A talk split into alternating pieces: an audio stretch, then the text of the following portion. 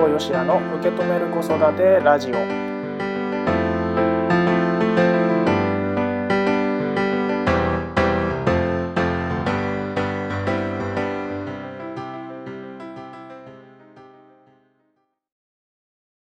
皆さんこんにちは、新保よしやです。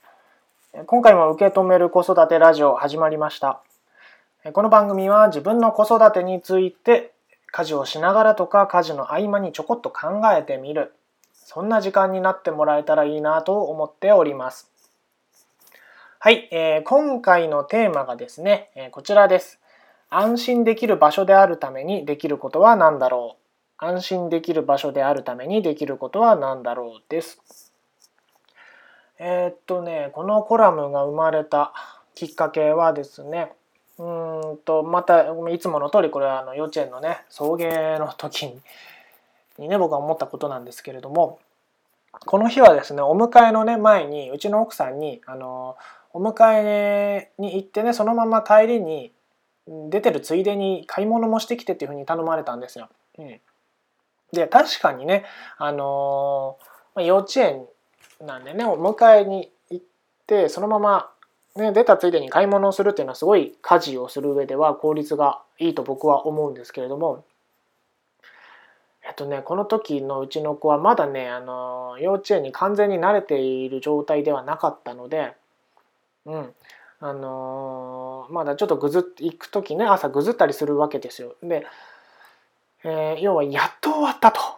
やっと幼稚園が終わって帰れるっていう時にそのまま買い物に連れてってしまうのは僕どうだろうかと思ってしまったんですよ。早く子供からしたら本当はね早く家に帰りたいっていう思いがあるかもしれないけども、その前にね、買い物に寄るってなると嫌だってなったりするんじゃないかと思って、この慣らし保育のね期間だけは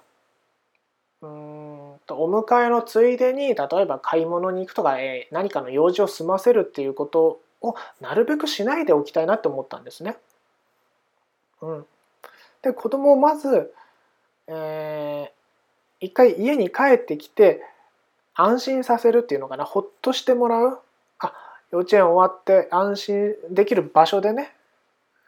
ねこう帰ってきてよかったっていうそういう一息をつく場にねまず一回連れて帰ってきて、そこから買い物に行くなり用事を済ませるなりしてもね、僕は遅くないんじゃないかなと思ったんですよ。てか遅くないよねきっと。なのでまずは、そういうね慣らし保育の期間で頑張ってるんだからその頑張った子供を一回安心させてあげるって、安心した上でじゃあ次出かけようねの方が僕はいいと思ったのでね、まず一回息子を連れて帰ってきてから買い物に行くってことをしたんですけれども、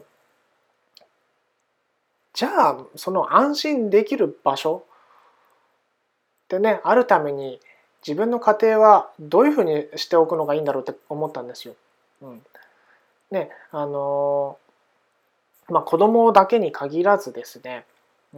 仕事をして終わってお父さんが家に帰ってくるとするじゃないですか。仕事終わって家に帰ってきてほっと安心できる場所があるとまたね仕事頑張れたりするし、家族のためにもっと頑張ろうっていう気持ちにもなるんですよね。なのでやっぱりね家庭がこう安心できる場所でありたいなと僕は思ってるんですよ。でそのためにじゃあこの家庭というかこの家がね安心できる場所、家族にとって安心できる場所であるためにじゃあ自分には何ができるかなってことを考えるときっとねすごい素敵な家庭素敵な家族がね築けるんじゃないかなというふうに考えているので、結構これ僕は意識をしてるんですけれども、僕の答えはね何だろうな、安心できる場所であるためにできることは何だろう、そうですね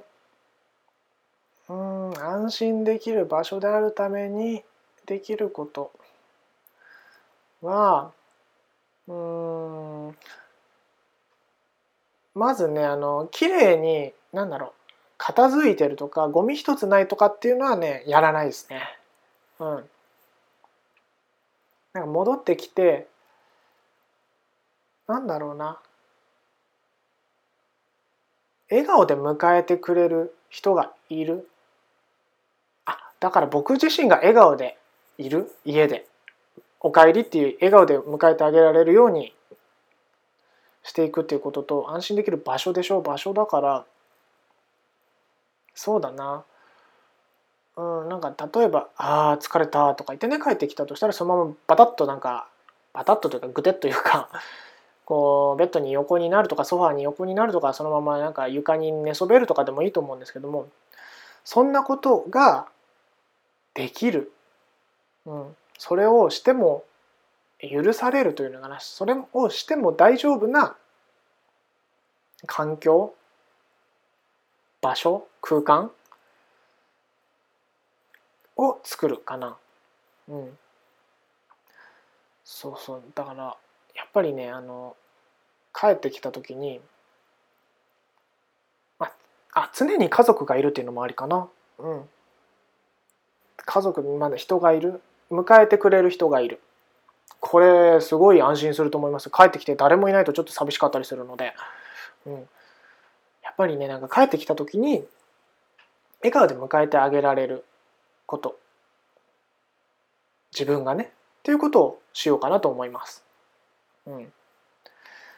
ラジオの前の皆さんは